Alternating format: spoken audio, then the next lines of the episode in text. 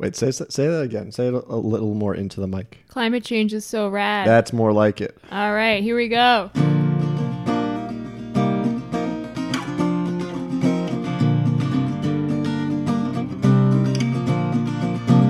Good day and welcome to the Climate Change Therapy Podcast, a product of blackradius.net, your most trusted online media outlet for urban planning and unrelated topics. Today is November 18th, 2019.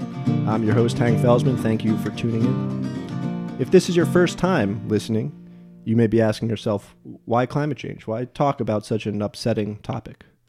Why listen to such an upsetting podcast? Well, to that, grant us this. As any good therapist might suggest to a patient, if there's something that's upsetting you, try talking about it. And that's where we are with climate change.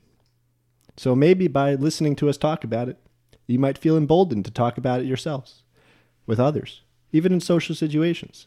We're, bring, we're bringing up such an upsetting topic had previously been unthinkable. And thus, the conversation grows, swells, the ideas develop among the people the pressure builds for policymakers and corporations alike. And who knows, with a little bit of therapy and a little bit of luck, maybe our grandchildren inherit a better world. Today we have a very special program for you. Two guests, Maureen McQueen and JJ Joy. That's J J O Y. Two very talented, multi talented urban planners. I know for a fact that the higher ups at Black Radius, myself included, have been trying to get each of them on the show for a while now, so we're all thrilled to have both of them here in studio to shoot the breeze about climate change and unrelated topics with me today. But before I bring out Maureen and JJ, let's take a moment to thank our sponsor, the new Possible Hoagie from Jersey Johnny's. Tastes so much like veggies that you won't believe it's really meat. And we also have to thank our sponsor, Rollin Cases Omos, rocking suitcases on wheels. Why carry all that weight on your shoulders? when you can add wheels to it for no more than one time payment of $14.95. Rollin cases.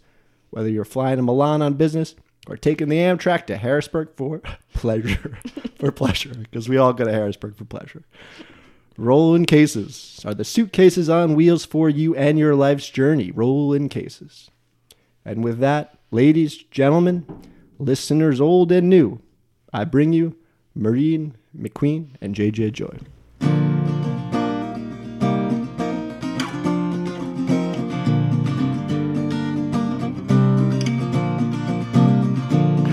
Okay, Maureen, JJ, welcome to Climate Change Therapy. It's been a long time coming. I'm happy that you finally uh, were able to to find a night that works for both of you. Happy to be here. Yeah, Hank. us too. Thanks for having us. So I understand you guys are both uh, urban planners of, of some variety. What what age is that? Do you want to take turns introducing yourself for the masses? Sure. Um, I work as a city planner for the city with the water department. Um, I'm in the green stormwater infrastructure unit. And So do your views express all the views of the city? yes, absolutely, 100. percent No, no, no, no, no. Perfect, perfect. Okay. I'm only like three days into working for the city, so I don't know anything about it. So they like they negatively express the views of the city. Awesome. Okay. Um, so the other thing I wanted to ask as you introduce yourself is what connection do you see between what you do uh, for your nine to five, nine to six, nine to seven, and addressing climate change? So the program Start that we work on is trying to improve water quality, which I think is pretty directly related to climate change. So we try and limit the amount of uh, combined sewer overflows. So it's like sewage overflowing into the rivers. We try to limit that. And the way we do that is not through gray infrastructure like pipes or tanks, but through green infrastructure, which then has all these other benefits to help climate change evapotranspiration, like water quality filtering, reduces heat island effect in theory, improves Mhm. the air quality, blah blah blah blah. So pretty directly related. Yeah, I'd say. nice. All right, we have a lot to talk about today. Then this is going to be easy. Um, JJ, So I work in econo- economic development for the city of Philadelphia. Um, not actually the city like Maureen, but the public-private partnership between the city and the Chamber of Commerce. And I guess my work more um, indirectly relates to climate change. We're all about um, creating jobs in Philadelphia, and the more people in Philadelphia who have jobs in Philadelphia, the less commuting they have to do, in theory. Um, therefore, emitting less carbon dioxide into the atmosphere. And we also um, fund a lot of projects, include including SEPTA would be one that I think would be directly related to it. Um, a lot of schools, a lot of the buildings that our dollars go into have green infrastructure or using some type of historical tax credit. Um, so lots of creative financing to try to get cool projects done and grow small businesses within Philadelphia. Okay. So it, it seemed to me that with for both of you guys with your job, you might talk about climate change at work. Is that the case, or would you say that you kind of dance around it? Do you talk if you if do you talk about it directly or indirectly? Because it's not a day to day issue. You know what I'm saying? The end goal might address it, but I mean, are you having conversations with your coworkers about the apocalypse, or just with your friends? Just with my friends mainly and my family. what about you? Yeah, we don't even talk about it, and you think we would. yeah, yeah, the water department. Someone, somebody brought up like a couple weeks ago going to that climate march. Mm-hmm. What was it? The protest, Yeah. yes. and then somebody else at work was like, "No, we don't have to go to that. We work towards combating climate change every day. It's fine." I think we talk about it mostly when it comes to like talking about the weather. Like if the weather's acting Yes, wacko, we're just like, oh, climate change. Small talk, yeah, not the big talk. Not the big. Talk. Okay. And do you talk about climate change outside of work with your friends? Uh, Let me rephrase the it's not- question a little more specifically. Um, how often do you talk about climate change with your friends? Days per week, minutes per day? It might be like a one day a week topic for me. Okay. okay. Yeah, I feel That's like I good. don't. I don't have discussions about it. I wish I did, but it's more like, ugh, climate change. We're all screwed, right? Yeah. yeah. Oh, yeah. It's more We of are. like this It's, more, passing. it's a good conversation stopper. yeah, yeah. What about podcast topic? I think it's. I mean, safe space. Yeah, this is. I I would think I really would have trouble talking to anybody about it, except through this this means, you know. So it's it's very important to me. you and Yes, this is this is my anti drug is talking about climate change. Um, six steps.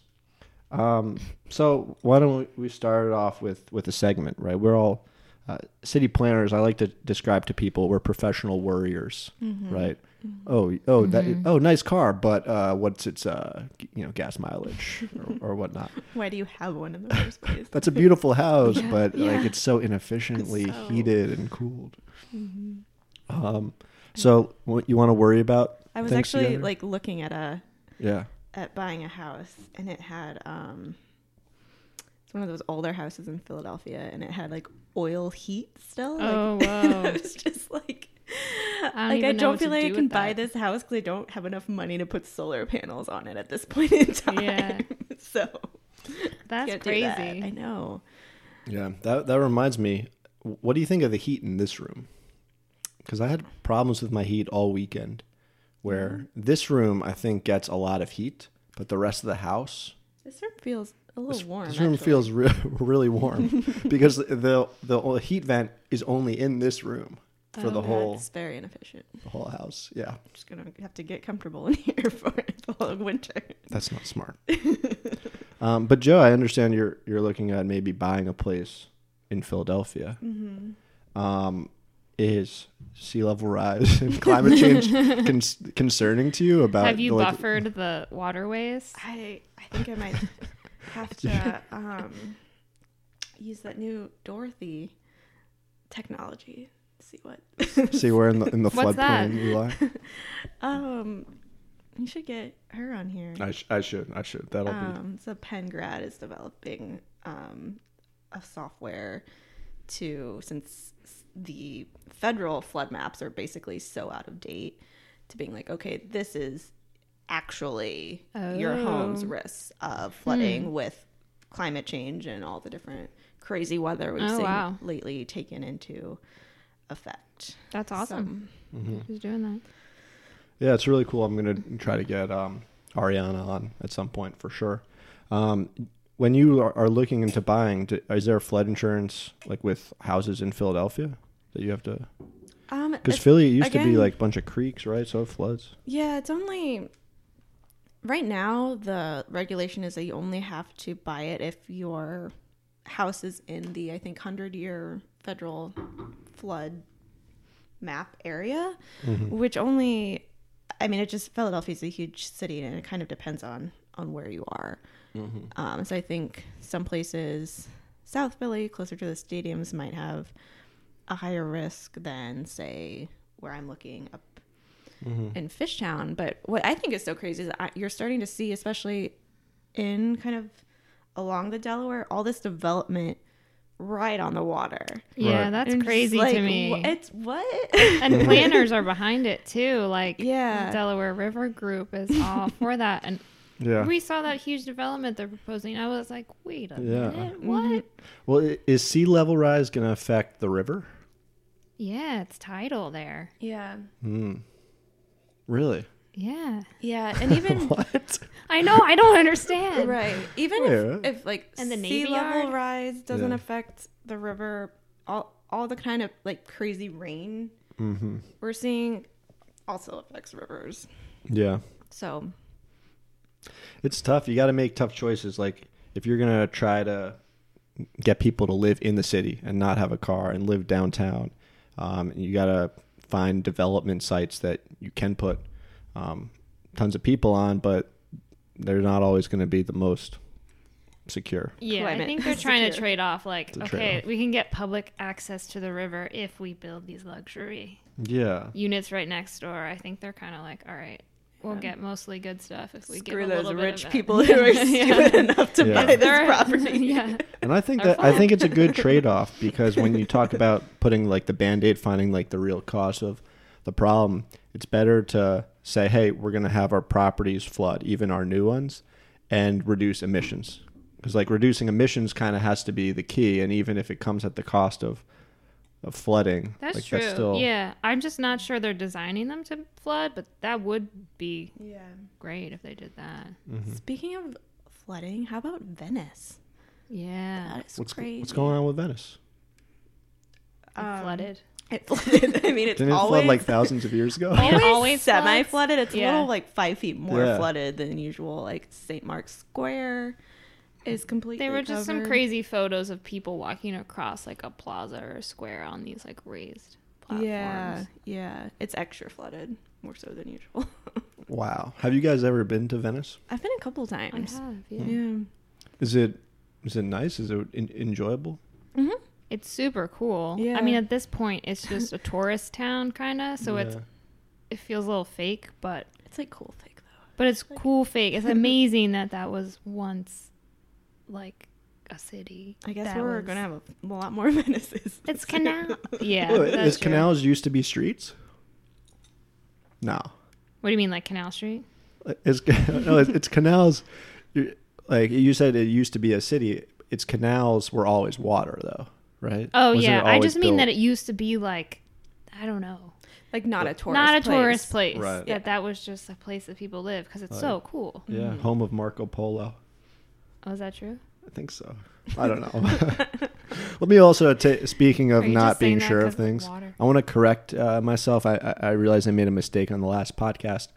I said that um, that lithium, which is a mineral that we're all trying to get to make batteries for storage, Mm. I was saying that it was most prevalent in Africa, and now like all the countries are going to converge on Africa for lithium, like they've converged on the Middle East for oil, and that that's like a really it's a vulnerable. You know the the Mm-hmm. consequences are are enormous.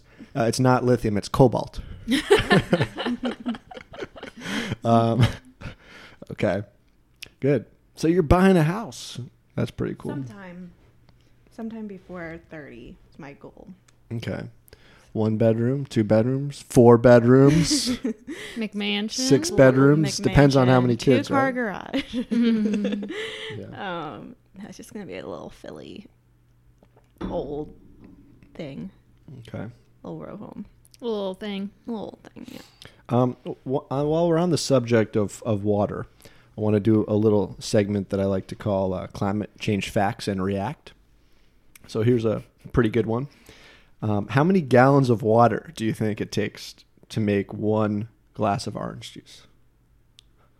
Mm, Wait, what do you mean? The glass itself or the orange juice? Or both?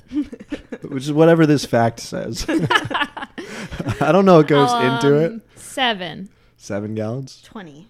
45. What? it's true that we have no idea what these facts mean. And that's the whole. I think that's the whole problem of communicating the effects of climate change via effect, is that everybody has their own kind of questions about what that means. Like, is that all the rainwater that it took to grow the tree to grow the orange, or Right. just the water to add to the squeezed Yeah. pulp? I'm guessing Yeah. it's because uh, with so many of those fruits, don't they have to? They're grown in really dry climates like California, so Right. I don't even know where to start when talking about California's water situation or Mexico, right? Do, do they naturally grow there, or A lot of things naturally grow there. What do oranges? yeah, Oranges are mostly from Florida, right? uh, Florida naturals? Florida. That's what the commercials told me. That's what the label said. but I know California makes a lot of nuts, like almonds, and that's super water intensive. Mhm. And that's all I have about that. So Oh, when when you go to the store and you look at the granola bars, what kind do you get? Oh, well, this plays into my like ongoing consumer guilt and indecision about how do you know how to buy things that are more sustainable than other things when everything is really just destroying the planet and Mhm. the cheaper things which you're more inclined to buy are destroying it more. Yeah. But you don't just buy the most expensive thing because it's presumably more Mm-hmm. sustainable. And like I I've tried to eat less beef. Yeah. Um so I've been trying to eat more beans and, and nuts and different Mhm. kinds of protein. But almonds, if those are out of the question, like what Yeah. what is Basically, sustainable? you can't eat anything unless you grow it yourself. You can't eat anything. oh my god. What's uh, what uh have you ever have you, had a meal in the past week that you haven't felt guilty about eating? Hmm. I don't know because I, I had like a quinoa, like a meat-free quinoa salad for lunch, but I was like, no, isn't quinoa destroying the rainforest or something? I just Yes, definitely. maybe I don't know. What did I have? Mm-mm. I mean, now that I'm, I've plenty of them, I didn't feel guilty about at the time, but now that I'm thinking back at what I ate, Mhm. I now feel guilty about. But And wine. Wine is also very water intensive. yes, To grow the grapes, you have to to rehydrate the human Yeah. afterwards. a bottle of water after. yes. Um, so how do you cope with consumer guilt? What do you do? You can't just stop eating. I just No. feel guilty all the time. You just kind of get used to it, feeling guilty. Do you really feel guilty? Kind of, yeah. Not even just with food, but with other stuff.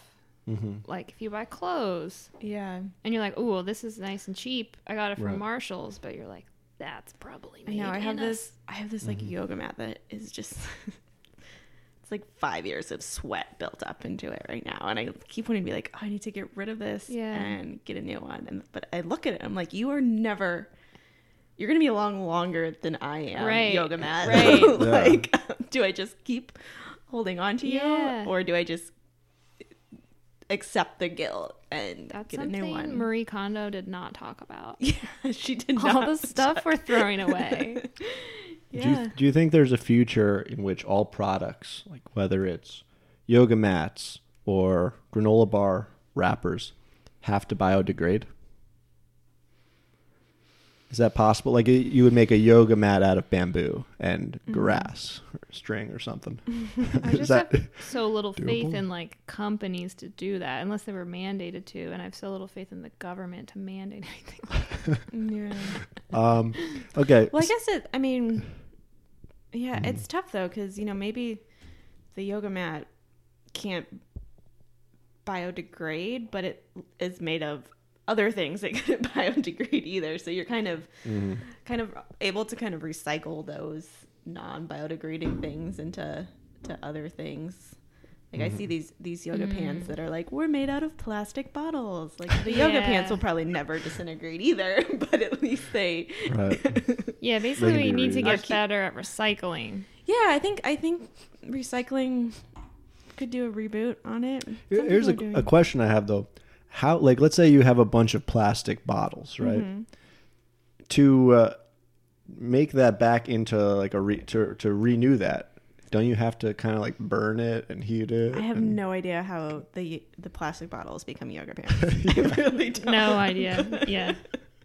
They could just be lying. They I'd could believe just it. I'm be like, very sure, low, yeah. and I'd be like, oh, I just feel so less guilty now about Yeah. buying these yoga pants than the other Yeah. ones. Well, and now they say that like all these things we used to recycle, there's no market for them anymore. And I'm mm-hmm. like, well, what?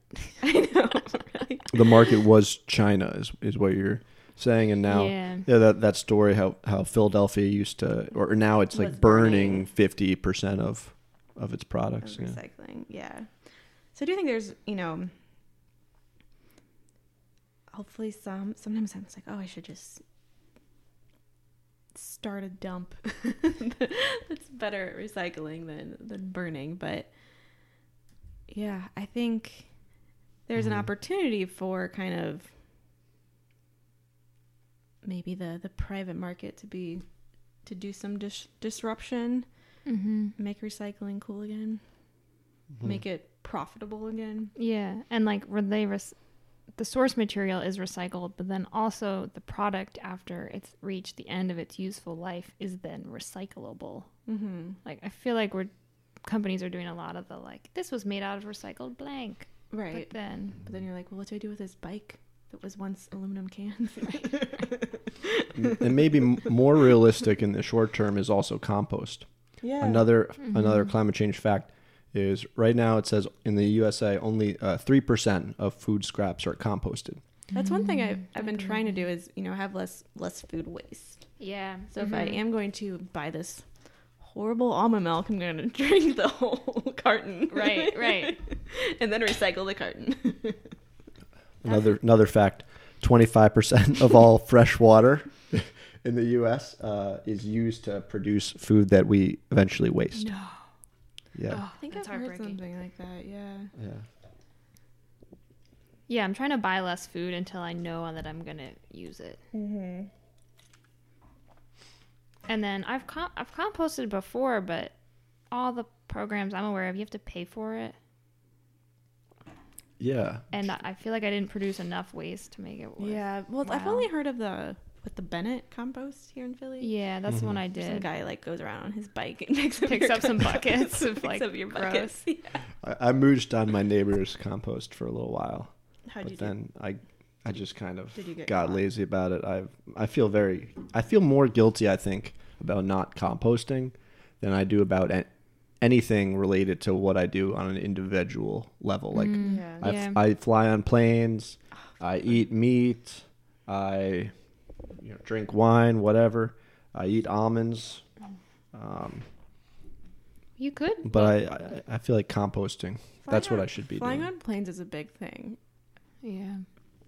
Like, don't this, like to one of, didn't some reports say like in order for us to be carbon neutral, like, air travel would essentially have to Mhm. like stop. Stop. We've stop. set up our like relationships though that air travel is just a given. Our country is so freaking huge. yeah. Yeah. Well, and every like your parents recently lived halfway across the country. Now they live you know? downstairs. Yeah. Well, the future, it's got to be high speed electric trains. That's what kind of comes down to. How high speed are we talking? And How then- quickly could you get to St. Louis? And then we need to make Mm, boat- Maybe like 10 hours. Boats cool again. Like Oh, I'm pro You know what I boat. when did boats stop being cool? like long. I feel like the Titanic scared everyone for a little bit. Yo, so how badass was Greta Thunberg coming I to know America on, on the that boat? boat. Yeah. Yeah. I Oh mean, my god! If we all could be her, I mean, Yeah. Um, the way to walk the walk. the hero that we need. What's that Batman line? Uh, I'm gonna kill you. um, sp- uh, speaking of climate change heroes, I, I bring up the Hyperloop because um, there was an article on CNN that a 13 year old girl for her science fair invented a Hyperloop that everyone is saying is a better design than Elon Musk's. Good. He drives me nuts. and and the concept the concept basically is that it's a um it- like Elon Musk wants his train to be a kind of magnet magnetized weight sort of. And this this girl's hyperloop she basically um she has the train is not a magnet but it's like attached to like another kind of like heavy object that kind of like creates all the momentum for it that's like pushed and it like swings the I'm describing this awfully. Why you, you, you guys talk about climate change while I look this up really quick. Where you want, is the Hyperloop supposed to be? Wasn't it talking about? Was it going to be in L.A.? Oh, is this the LA like to San Francisco thing? I don't know. there was going to be one on the northeast seaboard from like Boston and Oh. New York, Philly. I mean, DC. trains would be great if, like, right now they almost cost as much as planes sometimes. Yeah. Or it's just like, What I- oh, the bus is so much cheaper that doesn't make Mhm. sense. Yeah. I usually take the bus to New York. Yeah, same. I'm pro bus. Let's just get fast buses, Electric buses. electric buses, step one, yeah. high speed buses. Okay, this is 13 year old 13 year old scientist designs alternative to Hyperloop. This is pretty recent. I don't know how to but um yeah, several rival companies may be hard at work trying to get Elon Musk's Hyperloop concept off the ground, but hurtling across country, maybe even across continents, at 600 miles per hour in a low pressure steel tube still feels far from reality. But 13 year old New York student Caroline Crouchley may have invented a more economically viable and eco friendly Hyperloop solution. Crouchley's idea, which just won second place the annual middle school whatever challenge. we need to look up what was first place. is to build build pneumatic tubes next to existing train tracks. And magnetic shuttles would travel through these vacuum tubes connected via magnetic arm to trains traveling on the existing tracks. This system would utilize current train tracks, thereby cutting infrastructure costs and, Crouchley says, eradicating the potential safety risk posed by propelling passengers in a vacuum. Ah, okay, so that's it. So instead of Elon Musk wanted to put the cars, the train cars, on kind of these magnet tracks so that they're kind of floating and levitating. And then her idea is instead put the train on existing train tracks so it's on the ground, it's secure. But then there's a giant weight that it's attached to that is um, magnet that's uh, magnetized and, and floating that um, gets propelled and kind of pulls the track almost like a sidecar.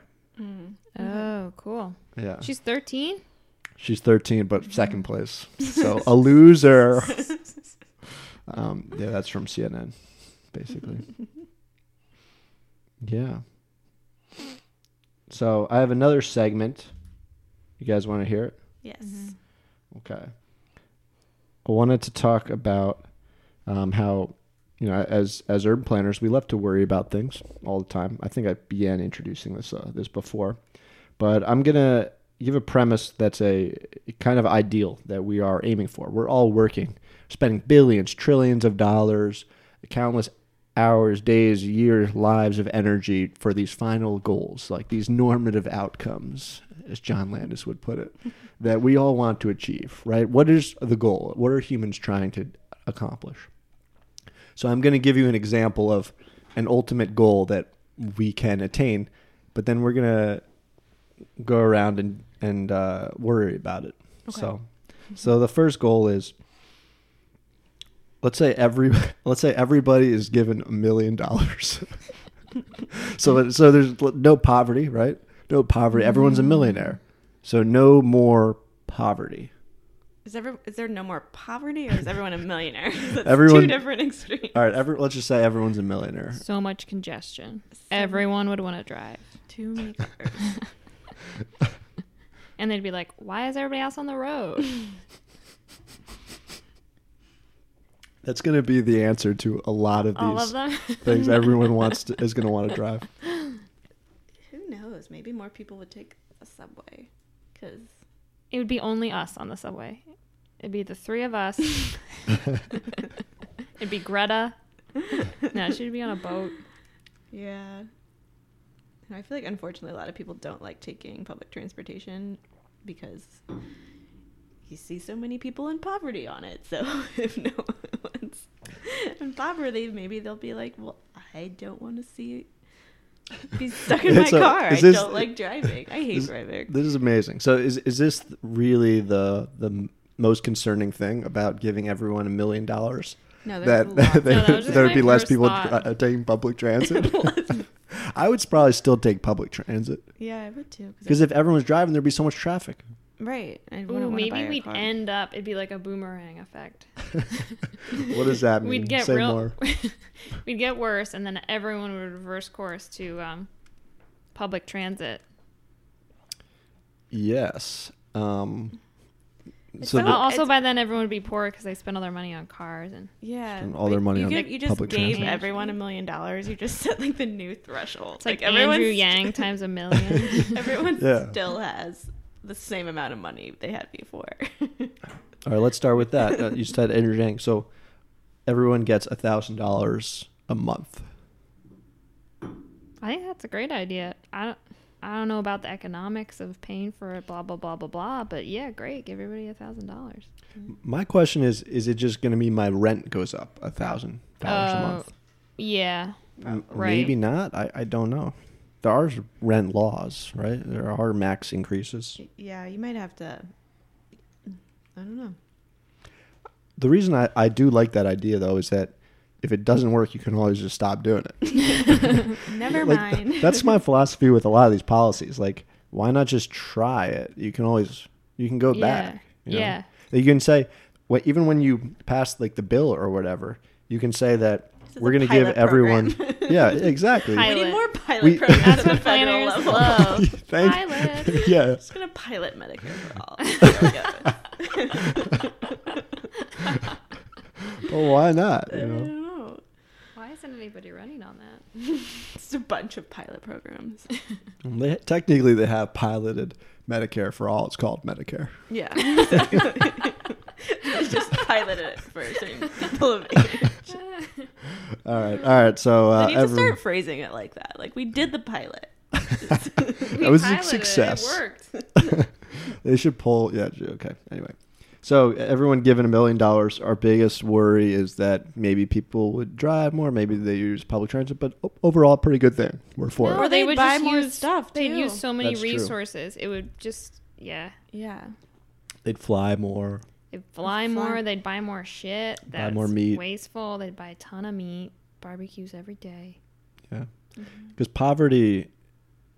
There's no such thing as poverty. Only relative poverty. Exactly. That's what I'm saying. Mm-hmm. It's like if you give everyone a million dollars, like there's still people who had a Right. billion dollars before who Yeah. are still gonna have that, and then the people Yeah. who have a million dollars and that's it, or people who are in debt. If you give all the Then you do mice cookies, they're all going to ask for a million dollars. And All right. think of the cows to get all that milk. Oh my god! Imagine if you gave every cow a billion gallons of milk. Do cows drink Um, milk? No, I don't think so. Speaking of Maybe. cows, here's a climate change fact for you. We said that 45 gallons of water makes one glass of orange juice. How many gallons of water do you think produces one pound of beef?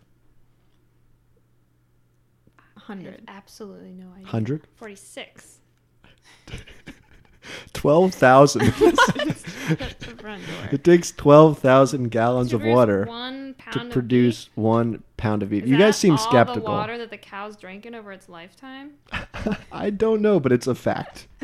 All right? There's no Where do you alternative get facts. these facts from? I'm about to tell you. ClimateChange.com. No, I, I have the I have the source here. I'm just uh, looking for it because I have a lot of different facts from. Does this assume the cow lives to a ripe old age and is drinking lots of water? I Well got hydrated cow. What about veal? veal. Oh my god, that's so good but so awful. I know. Uh, foodshift.net slash WP dot dash content dash upload from 2014, so it's probably more now. Um, yeah, yeah, it's it's pretty tough.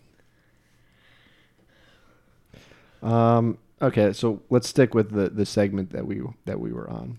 All right, so the next perfect outcome for us to worry about is everyone lives forever. I don't think that's a perfect outcome.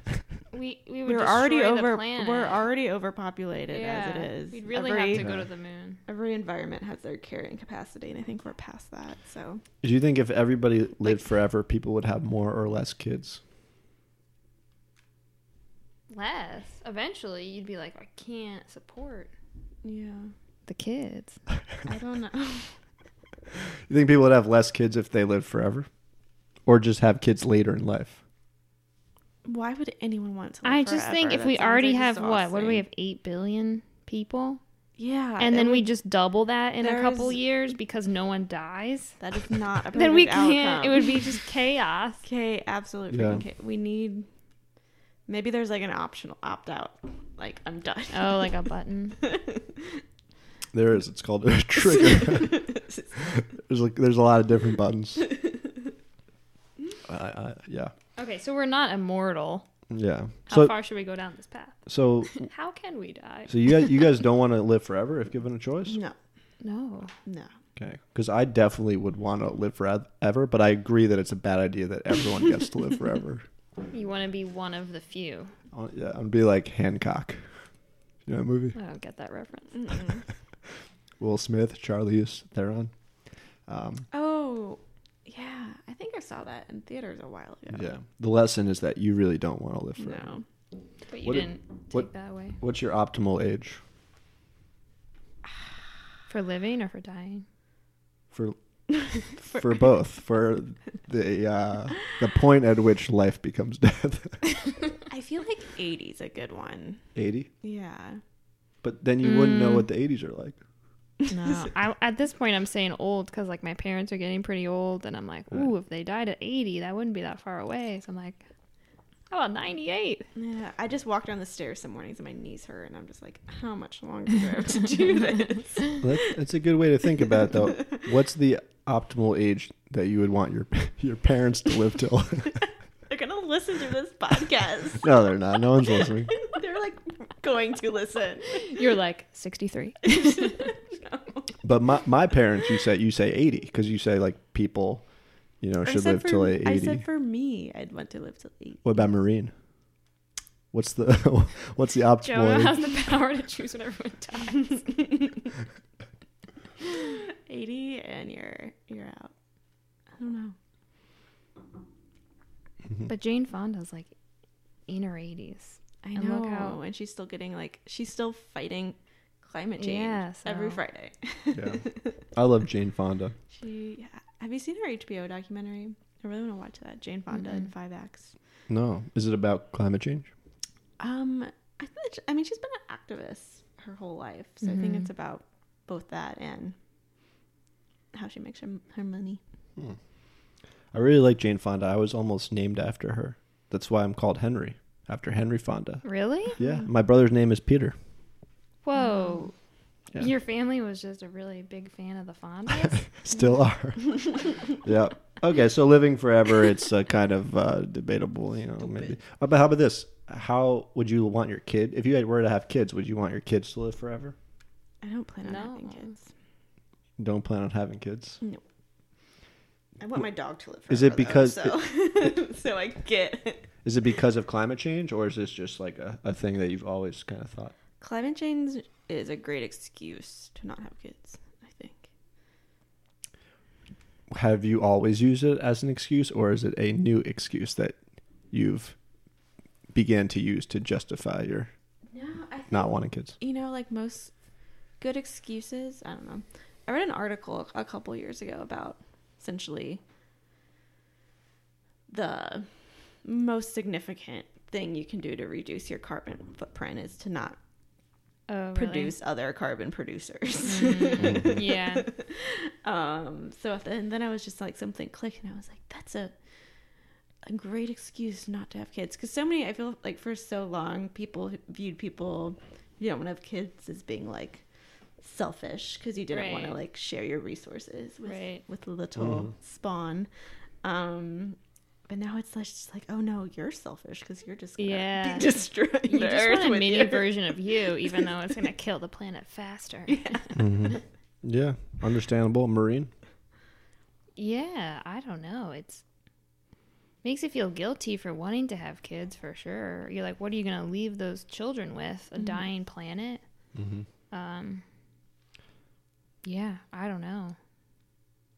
I've I've thought about this a lot, I've, and I've said this on other podcasts. I've also had this um, discussion, but I th- I've come to the conclusion that I, I do want kids, um, and I kind of I always did sort of until grad school made me a little skeptical. I would say, Mm-hmm. and lear learning about climate change for sure.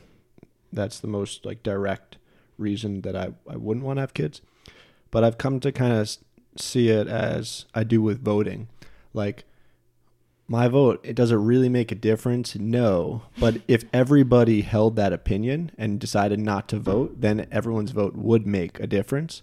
So I kind of see that with kids. Like if everyone just decided that they're not going to have kids because the future is so bleak, then we wouldn't, and no one would have kids, and then there would be no future. Mm-hmm. Yeah, You know, and then that's Yeah. a bleak future without kids.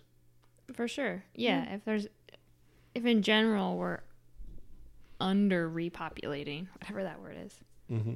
I think having kids then makes sense. But what if we're still just like overpopulating, overpopulating, overpopulating? Yeah. What if you just adopt a kid that's already Yeah. Mm, that might be. That's true. That's like recycling. That's composting.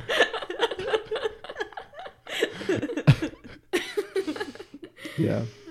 Uh, did, have you seen the movie Three Identical Strangers? I've not. Oh, I heard about it, but I haven't seen it. Ooh, This is a fascinating movie. It's about it's about adoption. It's um, triplets that that grew up and they discovered that, but they grew up in separate households, and then they discovered each other like later in life. Mm-hmm. And this is all about like how they kind of got reconnected by chance, and then the whole underbelly of the the adoption world. So even like ad- adoption, which is like recycling of children, like it's still got like its dark dark sides, you know. Yeah. Um. Hmm. Okay. Do you recommend that movie? Yeah, I do. I do a lot. Um, and what what I think is most interesting about it is we always wonder what about us is nature versus nurture, Mm-hmm. and this movie really shows that there's a lot of nuance to that question. And Mm-hmm. I mean, it's just kind of an ongoing. I, I don't know. There's just there's a lot relevant. I don't want to provide any spoilers, um, but it's a good movie and it's a true story. All right, let's do let's do uh, one more. Um, total positive outcome, and we're gonna react to it and find the the downside. So, this positive outcome is that all of a sudden, scientists scientists determine that the Earth is no longer warming.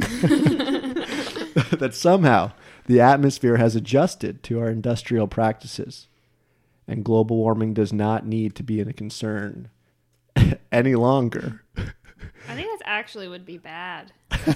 I'm not because there's so many Yeah. other negative consequences to the way we live that if people are like, "Oh, cool, we don't have to worry about climate change," they would just be like so wasteful. We'd have oceans filled with trash and I don't know, our water would be so polluted, our air would be so polluted because we were like, "Cool, the climate's not going to change." Yeah, you'd still Mhm. have the pollution, which I, am Yeah. trying to remember a point where like climate change wasn't a worry. Like I remember like back in elementary school learning about like acid rain Yeah. and the ozone layer. Right. Like It wasn't really Going like global away. warming wasn't covered then. Yeah, but there were still other like human issues caused by human mm-hmm. behavior to worry about. So I feel Right. We talked about recycling in, we still in the 90s. we did. Cycling mm-hmm. was a hot new thing in the nineties. But isn't that almost the most compelling argument um, for addressing climate change in a way that even if warming wasn't a thing, there's still such serious problems that we have to change and act on. Right. Yeah. Like even even if you didn't believe any of the science, like you would still understand that we have to kind of change our practices of Yeah, of like development and People land can't- use and waste. like breathe in India Right. sometimes because the right. the Mm-hmm. smog is too bad, or in places in America too, you can't Mm-hmm. breathe. So I still think there's lots of Yeah. health effects and you know the type of Mm-hmm. pollutants we've put out into the air have been you know proven to cause cancer and then you can't live forever yeah, yeah. When, when I when I ask uh, this que- a question, what's like the most shocking kind of environmental thing that you've you've witnessed? And I, I don't I don't mean to answer this in like it has to be the most, but just what comes to mind when I ask this question. What's the most shocking kind of environmental thing you've witnessed? And I'll, I'll start off that I um I spent a month in Mississippi in high school uh, around Gulfport, and I remember when we got there, there was this huge beach um, uh, and it was the Gulf of Mexico, and there was nobody on the beach, and it was the summer, and it was beautiful. It was like a hot day, nobody on this beach, and they're like, "Yeah, you can't go on the beach, you can't swim. It's it's all it's all polluted. It's all Oil. toxic. The whole Gulf, the Gulf of Mexico. Yeah, you you there look on the map, it's blue. It's next to the Caribbean. You can't swim in it because it's all the discharge from the Mississippi, which is the discharge from the whole uh, you know wheat basket of America, bread basket, whatever. so to me, that was a shock. Mm-hmm. Yeah, I, I grew up in Jersey. We have the shore, you know, coffee, water, and the shore. And I would spend, uh, you know, summers on, you know, on the Cape, on uh, Boston. What- that was a terrible accent, but you know, like I'm, it's, you, if there's water, you could swim in it. Right. But now here's like the Gulf, and it's on the map. It's next to the Caribbean, and you can't swim in it. That to me, that was a shock. Uh, do you have Yeah. similar memories? Well, just recently I was in California, and it's never a natural disaster I've had to worry about as like pretty lifelong East Coaster with only some time in the Midwest. And they just, luckily, I wasn't that close to the fire that that affected me, but they shut off power like everywhere. And so we sh- you should have to live without. Sorry, you should have to live without power. Did you get? Should I repeat any of that? Fires in California and how they shut off power everywhere. Yeah. Um, and that could greatly affect some people's lives that need power Mm-hmm. To live. Like, I don't know, elderly folks or kids. Like, you don't have a refrigerator. What if it's really hot? What if it's really cold? Lights, Well, yeah, not to mention lights. You couldn't except for the fire. except for the, the fire that lit up the night sky. No, it didn't do that. Um, yeah, you couldn't charge anything. We're so dependent on devices. Yeah. It was crazy. The the sh- traffic lights were all out. Yeah. It's waiting for uh, Vision Zero, When were you in Catastrophe. California? I don't remember this. like in October. Oh, for the wedding. No wedding. No. And you didn't Just invite fun. JJ? I know. I didn't invite how did I JJ. not No know? E. How did I? Did you just did you go just for the almonds and the Just, wine? just wanted to get almonds and to the reduce oranges? my carbon footprint. I flew there, picked up some almonds, and flew back.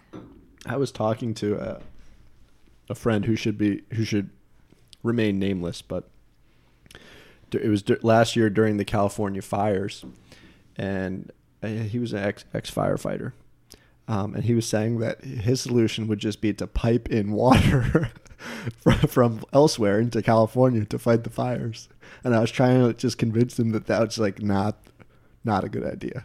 Because like we just we just don't have a lot of water. Yeah, that's Mhm. already an issue in California. yeah, yeah. Divert all the water.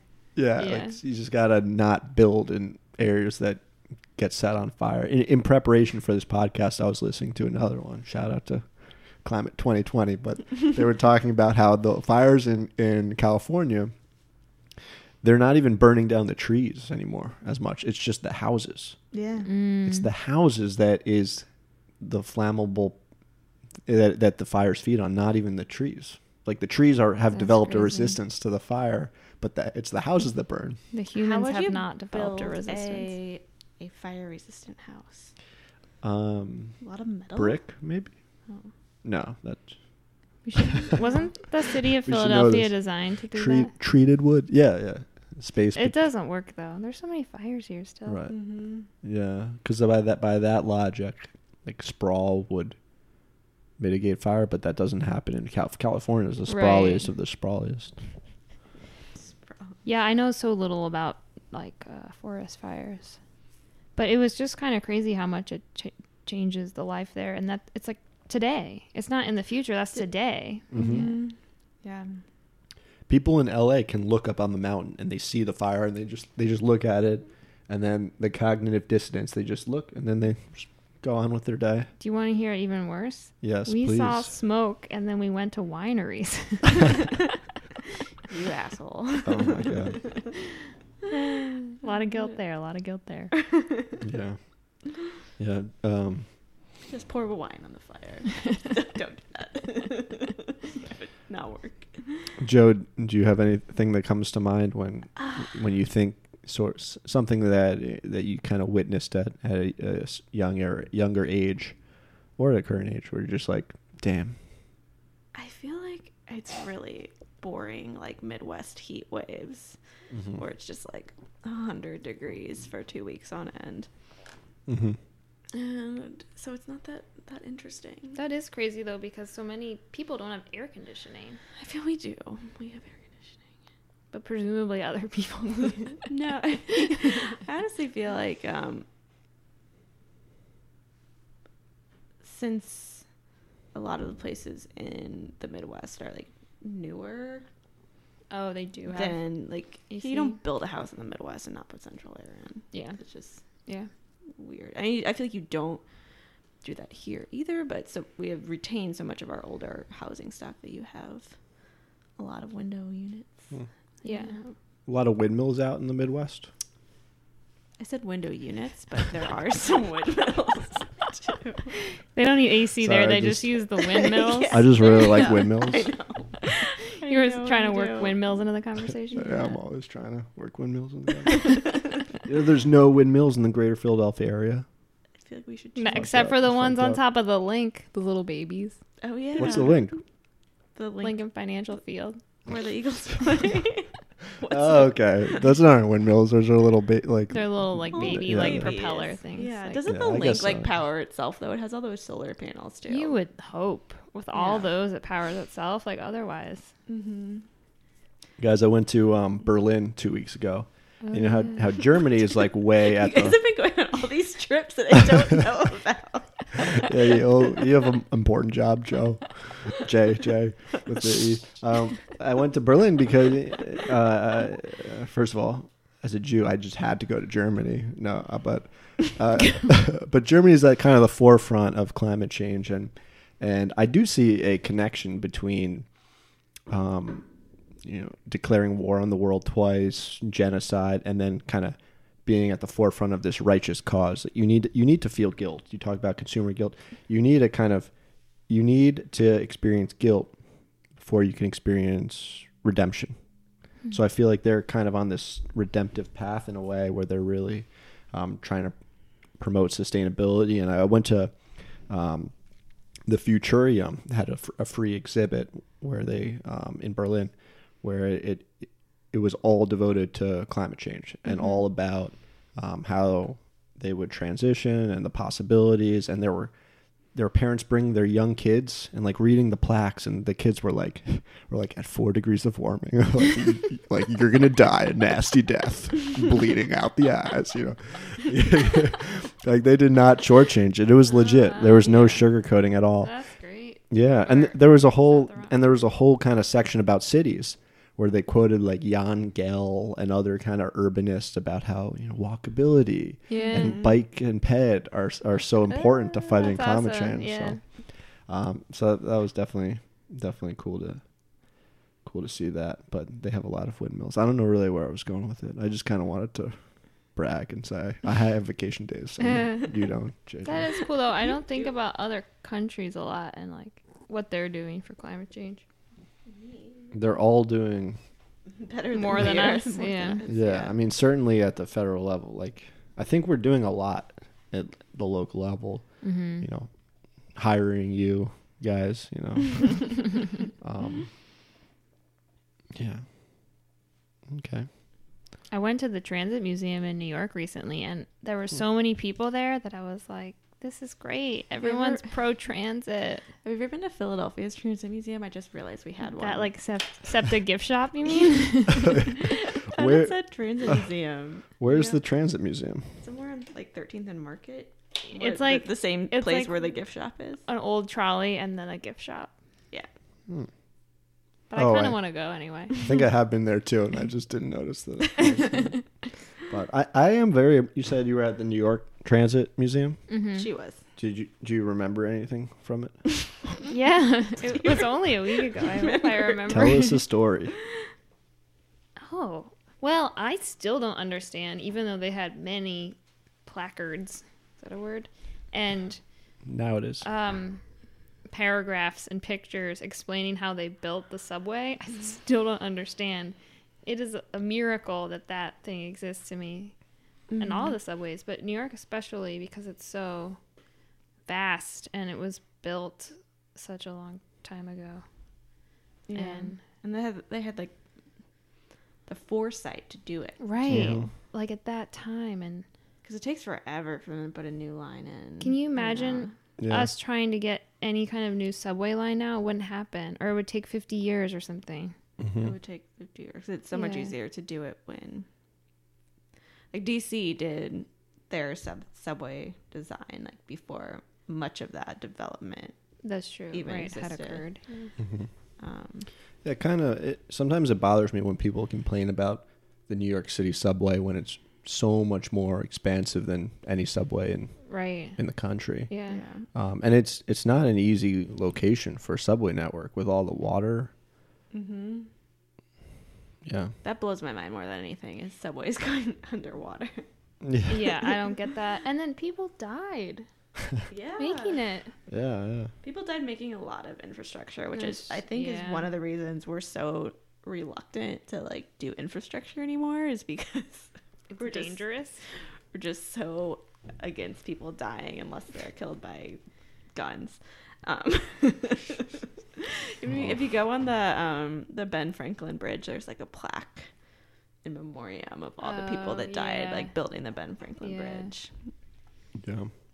I mean, I, I- I can see why people are upset though. Like, like SEPTA is, it's nice. Like, it, it obviously it's convenient and it's better than nothing. But, I mean, it, Berlin, girls, Berlin. Like, even Dre- I went to Dresden. Like, these cities have electric trains. They come every two minutes. They Yeah. have those because they got bombed the shit out of in World War II and got to rebuild all over again. Are you asking for someone to bomb us? No. No. Yeah. It's just like when you compare yourself to those those cities Yeah. that had to completely rebuild, it's people forget that that's one of the reasons why they were mm-hmm. able to. Why is that? Like, why why is it helpful to be bombed in order to build infrastructure? Like, like why? everything's destroyed. You don't have to Everything's destroy destroyed. anything to Other build people it. are like throw you you, need- money. But you need the money to build like a housing and uh, literally everything. Um, so how come a city that has nothing has money for infrastructure, but New York doesn't?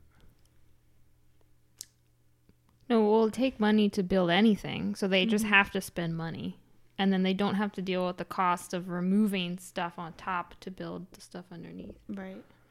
I think I know what you're Mm. saying though. It's like just where do they get the money, and why don't other places dedicate that money? Mm-hmm. I don't know. Sorry, this- I'll take a slight left turn. But the other uh, kind of insight I had was a lot of their trains are elevated in Berlin. Mm-hmm. And a, a big problem with the L here and in New York is, is the noise, right? People don't want to live by a noise train, but it, it's electric.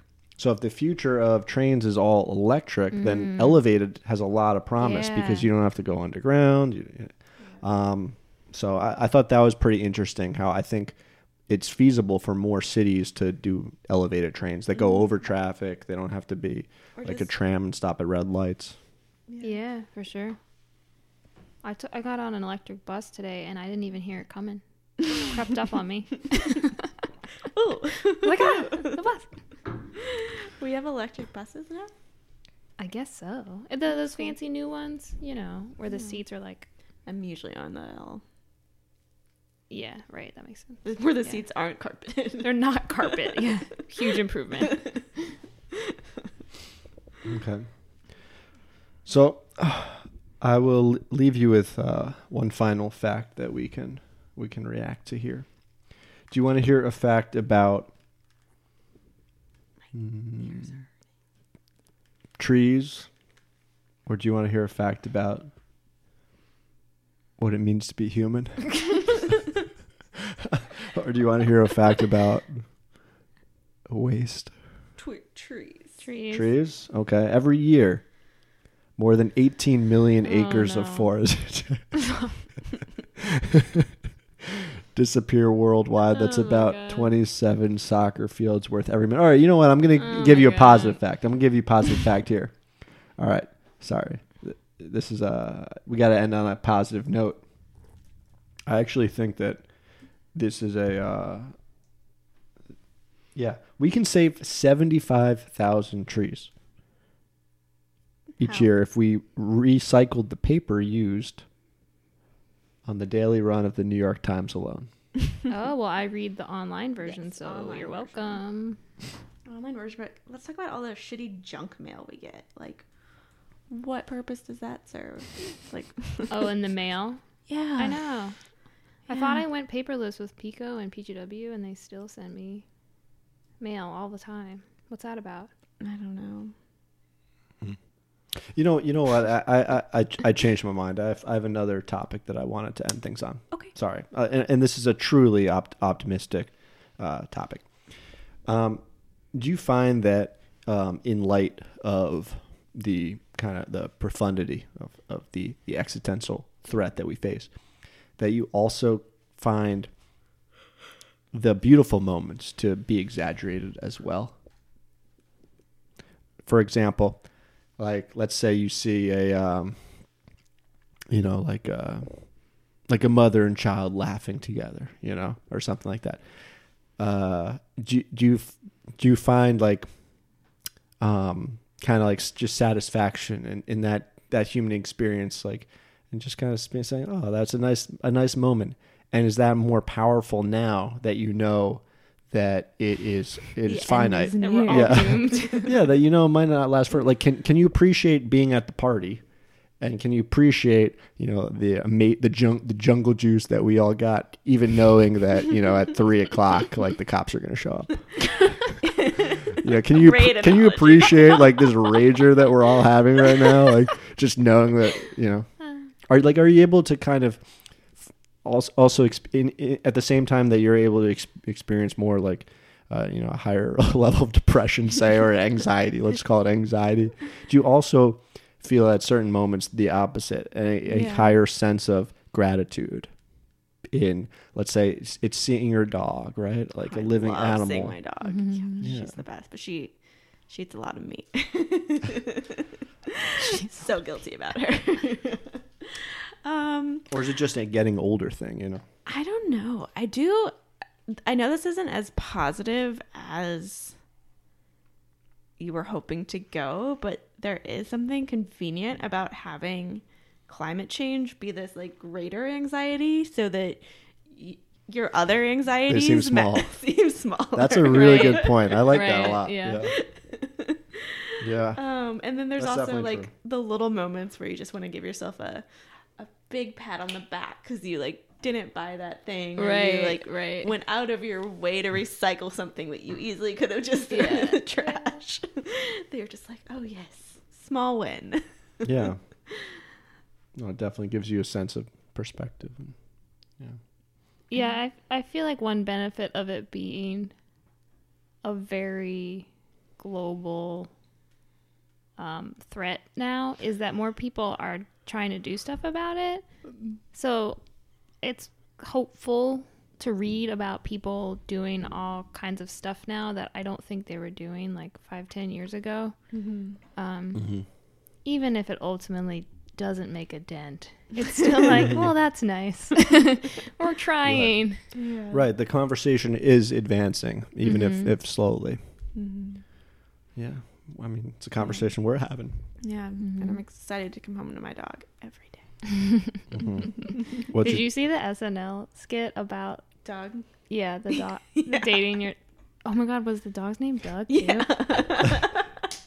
what is this about? This is dating your dog. It was like my dog is my boyfriend. You have a dog too, as well. I do not know. Didn't you used to? I dog sit a lot, so Okay. I talk about it more than I should. I remember you talking about dogs a lot. yeah, she does talk sick. um, Joe, do you think having a dog uh, influences your not necessarily wanting to have kids? Does it fill that void? It does fill the void a lot, Okay. and they don't. Do you think you you want another dog? I don't know if I. I mean, maybe two dogs at some point, but my dog doesn't like other dogs, so it'll be once she has become one with the earth. What happens Before more have- more frequently? You wish your dog was more like a kid, or you you wish other people were more like dogs? I just wish my dog liked other dogs and make having her a little Mm. bit more, more of a social experience. Mhm. Yeah. Um, but I mean, the the worst, the best thing about dogs is that they, especially my dog, she barely barks. She's just like this silent angel. Yeah. Like kids like talk, and you have to answer their questions. Yeah. And a big dog. And they a big dog, I will add, like a big teddy bear. yeah, yeah, she's a she's a chunker, sixty five pounds. we were just Uh. talking about because I saw um, another friend's dog who's like a little more slender. like most dogs, like like bellies, like they're kind of like barrel chested, and then their like bellies get like skinnier, like towards their hind legs. Like my Uh-huh. dog is just like a sausage, like all the way, like one one girth from front to back, a little extra in the middle, but it doesn't get skinnier. I think dogs are amazing animals. They really are. I think, and just just being interested in, in even human beings and psychology, you can be interested in dogs. I I used to think that um, dogs experience the world in four dimensions because of scent. Scent, they can yeah. smell like what was there a week ago. So Mhm. they really have a concept of time that, Yeah. that we don't. Hmm. It's funny. Have you guys ever um, watched the HBO animated series Animals? No. No. It's basically, I think the premise, there's either like a bomb or maybe it's climate change, but basically humanity gets wiped out from New York City and it's just like the animals like taking over. Uh-huh. Well, it doesn't get to that point until a few seasons in. For a while, it's just like the animals and then humans are there. Mhm. Okay. So the financial crisis. um, but it's just funny to like, it's just a funny show. Do Just they like a- talk like the animals talk on The the, animals show? talk. Okay. Cool. Do you guys watch a lot of nature videos when you were a kid? I used to. My favorite movie was this uh, documentary about the Amazon rainforest that had a little frog on it. I, I think I watched it every day after school for like a year. It was just like, and now the frog is going to eat this cricket. Watch slowly. But it was like the '90s, so the Yeah. effects were. you know, And they very always had some type worse. of British accent. Like you couldn't watch a Yeah. nature video without the narrator having a British accent. I'm sure he wasn't British, but he was just doing the British accent uh, for sales. Um, Favorite animal? What's your favorite animal? a dog. Dogs. Growing up, my favorite animal is always a pig, so I'll go with Pigs pig. are. My dog kind of looks like a pig. Pigs. Why? Because for sustainability purposes, because they take care of waste. They take care of waste. Mm. The pigs eat garbage. I think you're thinking of goats. No, no, I'm thinking of pigs. no, no. I don't know. I never owned a pig. I just had like cute little pink an- think- animal imagery Yeah. I in think birds are pretty cool too. Like those things were around during the dinosaurs. birds. Yeah, It's crazy they can fly. they can freaking fly. You can't choose birds as your favorite animal. That's like saying what's your favorite food, and you're like uh, meat. you know, Birds with all kind of Mammals. what's your favorite food? Like organic material. What's your favorite bird?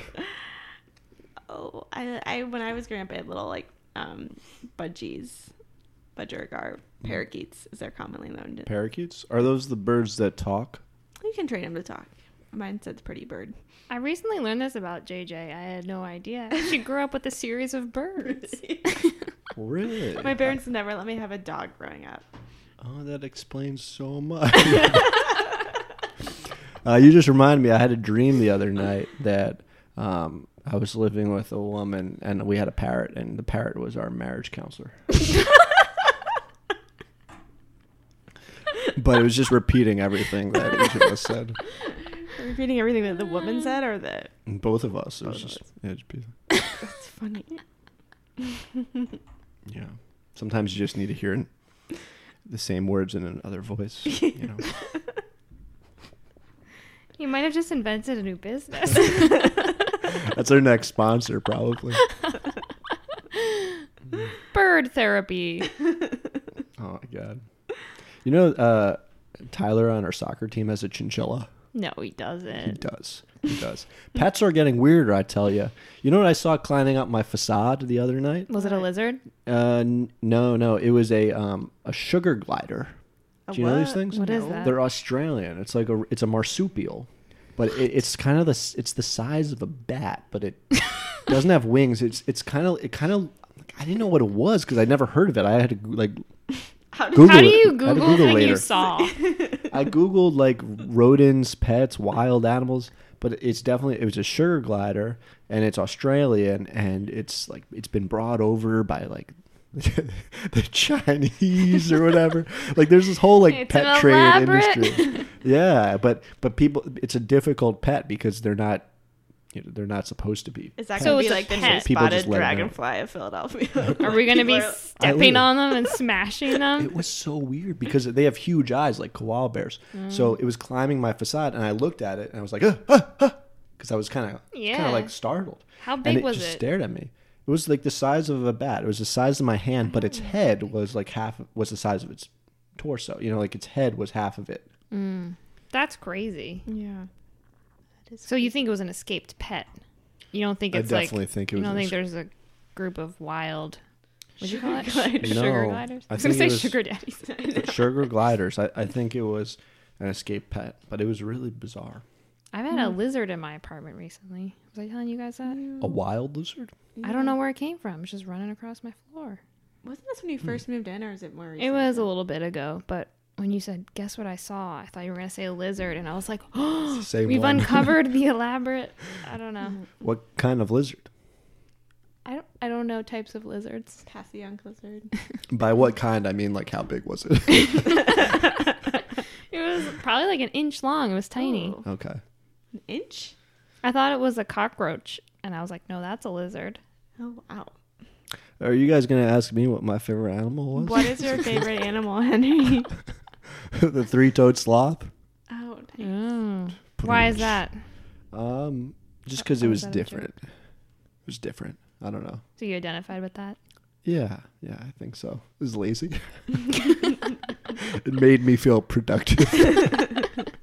Um, okay, so you guys have any last things that that you want to plug? Any uh, special events coming up? Um, any pressing uh, issues, uh, projects that you particular things that are nagging at you, driving you, motivating you? Shout outs, anything? Um, PWD has a new drink. The Philadelphia Water Department. The Philadelphia Water Department has a new um, Drink Philly Tap campaign where you can take the pledge to drink tap water instead of bottled water because apparently 40% of Philadelphians drink bottled water, which is very wasteful and um, I think that's a great idea. expensive. Yeah. You know what? So I- take you- the pledge. You know what I think uh, the water department should should do with the, the the whole tap water campaign is I think they should um, sell bottles of it. They, should, they should sell sell bottles of tap water. At a- People would buy that. People buy anything. At They'll like buy a bottled fancy tap bar. water. Is Not- this the, is this the bar not- you want to open that just sells water? Philly tap, yeah, kind of. not help with the single-use plastic issue. no, I would just um, like to encourage people. You know, the holidays are coming up, so as they Yeah. think about their gifts and everything, um, I'm really looking to to shopping local and staying off off Amazon, supporting local businesses, not wasting a ton of cardboard Yeah. or emitting card like because I think there's there's this type of um, this thought that I feel, feel like it was people are having because oh I'm not driving in my car to go get this Yeah. Mm. um so I'm not harming the environment with my online shopping problem and Yeah. you may be harming less than if you were driving to go get all your purchases Mm-hmm. but um, it still is harmful the environment where it's you're able to go walk out on your lunch break or on your neighborhood commercial Yeah. corridor and support local businesses or take SEPTA to mon- many of the very cool things around Philadelphia right now where you can um, buy stuff that Yeah. it's a great alternative to to Amazon. I'm really I'm really happy you brought up the the issue with shopping at Amazon because another idea I had similar to the bottled uh, tap water is um, just is is an Am- Amazon retail shop. okay It's like Weren't like they trying to do that? yeah it's called it's like a it's sort of like a department store, but it's Amazon. it just like sells a bunch of stuff that you just could buy on disrupted as Amazon. Costco, This- but yeah. Amazon. Um, yeah, that's that's that. So yeah, happy holidays. or just don't buy people things do like experiences go support the Yeah. arts Oh, I'm so bad at gifts. I'm really, really awful. I'll probably just get my my mom and grandma, and my uncles and aunts, probably coasters. See that whole stack of coasters, I by the way. Thanks for that. using them, guys. Why do you have so many? Is this a collection thing you That's do when you are those- travel? Dresden. Sustainability. All right, thank you once again for for tuning in. This has been another fantastic episode of Climate Change Therapy. Thank you to Marie McQueen and JJ Joy. And thank you to Hank Felsman. Thank Yes, thank, you, Hank, thank you guys. Would did you enjoy yourself? Will you come on again? sure soon? Okay. I hope so. Um, all right. Happy holidays. Uh, stay off Amazon. Oh, speak. Well, I had actually. I had one one more thing I wanted to bring up. If people could, the the same people that invented bottled water, did they also come up with gift certificates? gift certificates are the most ridiculous gift. It's like here's a hundred dollars, and in return you get a hundred dollars worth of credit where you have to spend at this one location. Anyway, that's a that's a uh, and you better not lose it or like um, both of us it's probably the same inventor. Inventor. Um, all right, once again, it's November 18th. Well, now it's 19th. Oh my god, What? it's gotten Wait. No, all right, thanks for tuning in. Thanks, Marie and JJ. I'll talk to you guys soon. Goodbye. Happy Bye-bye.